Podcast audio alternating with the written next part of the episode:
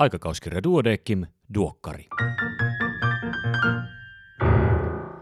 Tämä on numero 6 vuonna 2019. Minä olen Kari Hevossaari, Vitosen kandi Suomenlahden rannikolta. Tervetuloa mukaan. Näinä päivinä ilmestyy, ellei jo ole peräti ilmestynytkin, seuraava Duodeckimin Terveydeksi podcast. Kyseessä on Duodeckimin podcast-perheen uusin tulokas, pidempi keskusteluohjelma, jossa minä ja pari kirkasta asiantuntijaa pohdimme jotain ajankohtaista tai muuten vain mielenkiintoista terveyttä sivuavaa aihetta ajan kanssa. Tällä kertaa vuorossa oli geenit, niiden muokkaus ja sen kaiken eettinen puoli. Tietäjinä Kirmo Vartiovaara ja Pekka Louhiala. Vaan tämä podcast, jota nyt kuuntelet, on Duokkari. Eli kuuntelupaketti, jonka jälkeen voit kirkkain silmin keskustella uusimman aikakauskirjan sisällöstä, ilman että olet itse lukenut sitä, koska minä olen tehnyt sen puolestasi. Nyt se alkaa.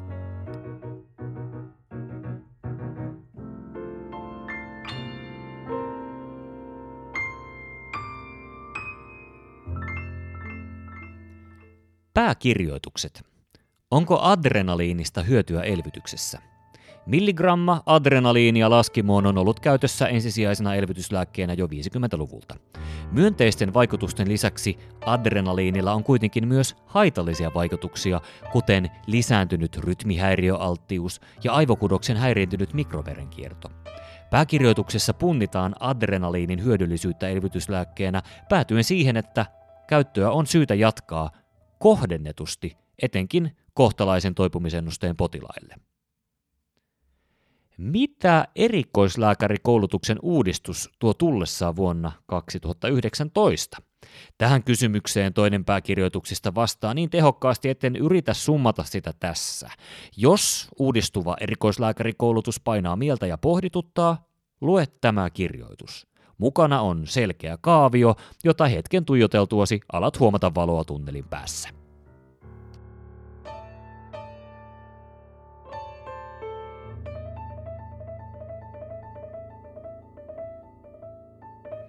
Erikoislääkärin uutisia napsakasti. Tarkemmat tiedot ja lähteet löytyvät lehdestä, printtinä tai netistä. Aihealueena tällä kertaa pediatria, yleislääketiede, infektiosairaudet, ihotaudit ja allergologia sekä kliininen farmakologia ja lääkehoito. Huonontaako runsas ruutuaika menestymistä varhaislapsuuden kehitysseulonnoissa?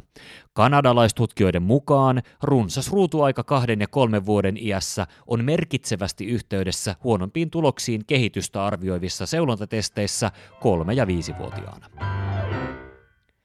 Raskauden keskeytyksen vaikutukset naisen seksuaaliseen hyvinvointiin.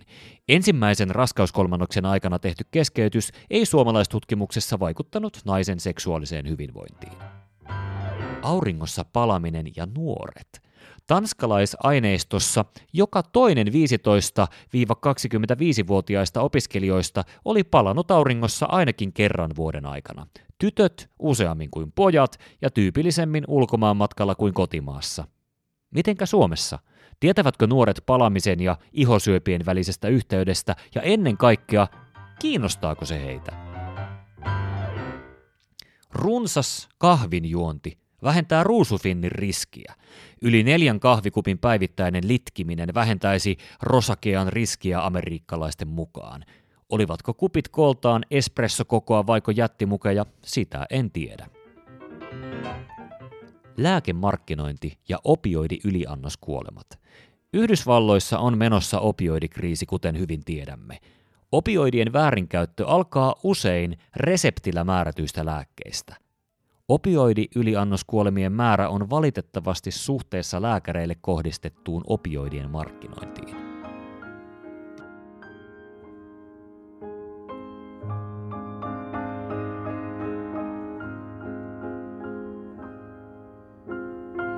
Katsausartikkeleita on tällä kertaa vähemmän, koska numerossa on tukeva teemaosio.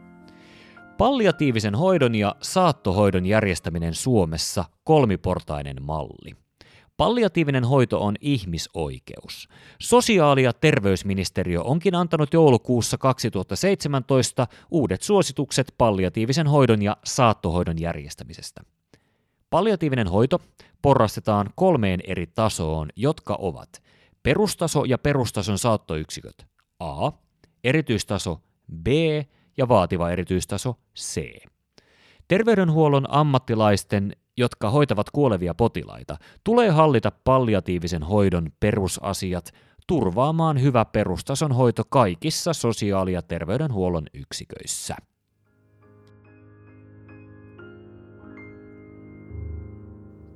Sitten hiukan pidempi katsaus artikkeliin Sarjamurhaajat, määrittely, motiivit ja psykiatrian rooli. Kirjoittajinaan Joelson, Puusa ja Algren Rimpiläinen THLn oikeuspsykiatrian osastolta. Yritän pysyä varsin kevyellä tasolla sukeltamatta liian syvälle mahdollisesti ahdistavaan aiheeseen. Kuitenkin, hyvä kuulija, jos koet jo nyt puistatuksia, hyppää muutama minuutti eteenpäin lempeämpään teemaosioon. Ja paatuneet korvat teille hiukan sarjamurhaajista. Sarjamurhaajia on vähän, ja lääketieteellinen tutkimus aiheesta on kuvailevaa ja rajallista. Vakiintunutta määritelmää sarjamurhaajalle ei ole, mutta yleisesti edellytetään useita uhreja sekä henkirikosten välillä selvää taukoa. Sarjamurhaajia koskevia kysymyksiä ja käsitteen määrittelyä on pohdittu eniten Yhdysvalloissa, niin oikeuspsykiatrian kuin poliisin piirissä. Siinä missä henkirikoksen uhri ja tekijä ovat tavallisesti tunteneet toisensa entuudestaan, sarjamurhaajan uhriksi valikoituu useammin vieras. Tässä tosin on joitakin poikkeuksia. Surma-aseet ovat usein pelkistettyjä ja tuhovoimaltaan rajallisia. Kun massamurhaajat turvautuvat räjähteisiin ja tuliaseisiin, sarjamurhaajien tekotapa on intiimimpi. He esimerkiksi kuristavat ja puukottavat. Surmaamisen jälkeen tekijällä voi olla tarve viedä rikospaikalta esineitä tai silpoa ja häpäistä ruumista. FBI Academyn tutkijaryhmä on jaotellut sarjamurhaajat heidän toimintansa organisoitumisen perusteella kahteen ryhmään.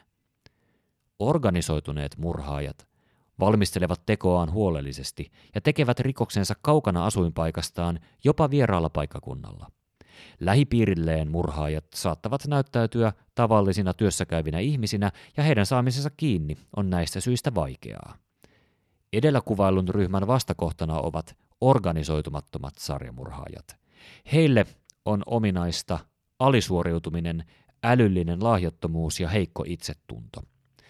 Kirjoittajat ovat tiivistäneet sarjamurhaajien motiiveja kolmeen pääryhmään, jotka ovat kuitenkin teoreettisia ja käytännössä yksittäisen murhaajan motiiveissa voi sekoittua piirteitä useista ryhmistä. Nämä ryhmät ovat seksuaalisesti kiihottuvat, psykoosisairaat ja hoivattavansa surmaavat. Onko sarjamurhaajan paikka vankilassa vaiko psykiatrisessa hoidossa?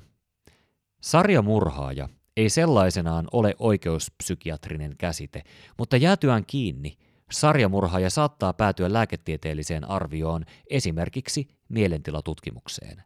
Sarjoittaisten henkirikosten motiivit saattavat paljastua harhaisiksi, jolloin tutkittavat tavallisesti määrätään sairaalahoitoon. Realiteettitajunsa säilyttäneiden murhaajien tunnistaminen mielentilatutkimuksessa nimenomaisesti sarjamurhaajaksi ei ole tutkimukselle alun perin asetettu päämäärä, Vaarallisuuden arviointi sitä vastoin voi olla. Sarjamurhaajat ovat harvalukuinen ja motiiveiltaan heterogeeninen ryhmä. Julkiselle keskustelulle on ominaista pelonsekaisesti leimata tekijä pahaksi. Silti tekijän mielisairauden mahdollisuutta ei pidä sulkea pois ja mielentilatutkimus on usein perusteltu.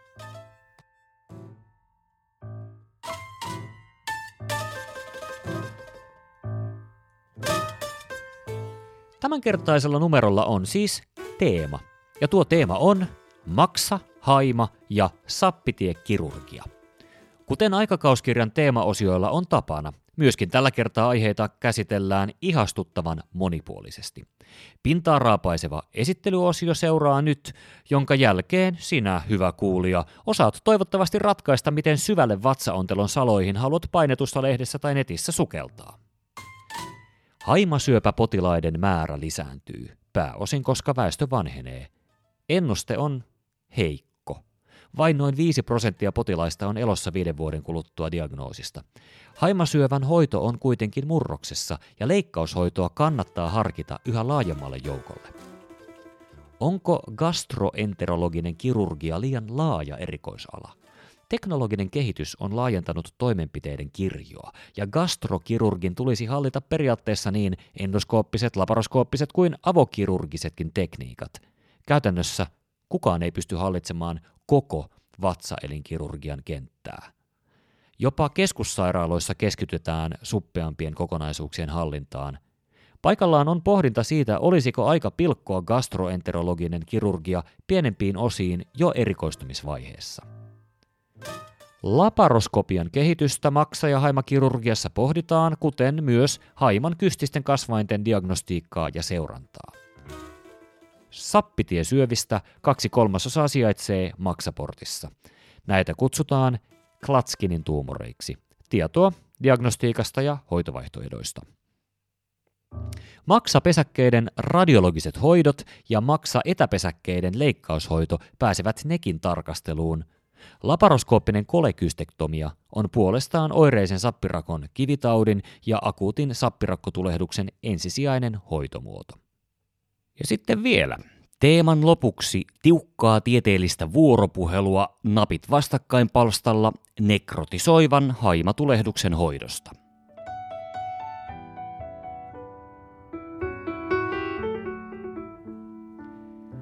Tämänkertaisessa numerossa ei ole vinkkiä, koska vinkit ovat vähissä. Vaikka vinkistä vihja-artikkelit ovatkin lehden luetuin osasto, on toimitukseen lähetettyjen vinkkien määrä ollut laskussa. Jos sinulla siis on sopiva vinkki, lähetä se lehteen muiden iloksi. In Press-artikkelina tekomykiön valinnalla voidaan vähentää jälkikaihin laserhoidon tarvetta. Tämä on julkaistu American Journal of Ophthalmologyn verkkoversiossa.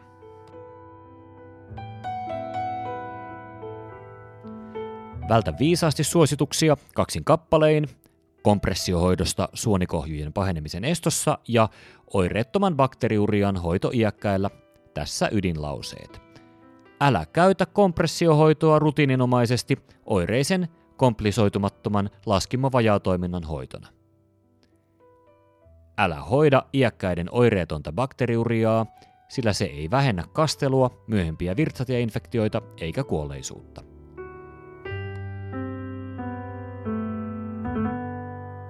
Siinäpä se tällä kertaa. Tämä duokkari ilmestyy kevätpäivän tasauksen päivänä. Nyt voi siis käsikalenterilla todeta, hei hei pimeä vuoden aika, tervetuloa valo! Kesää kohti, mutta sitä ennen on vielä aikaa käydä pulkka- tai suksimäessä ja kimaltelevilla keväthangilla, ainakin mikäli asuu Lapissa tai Alppien lähistöllä. Kiitos kun kuuntelit, ensi kerralla lisää hyvää kamaa. Iiro, anna mennä!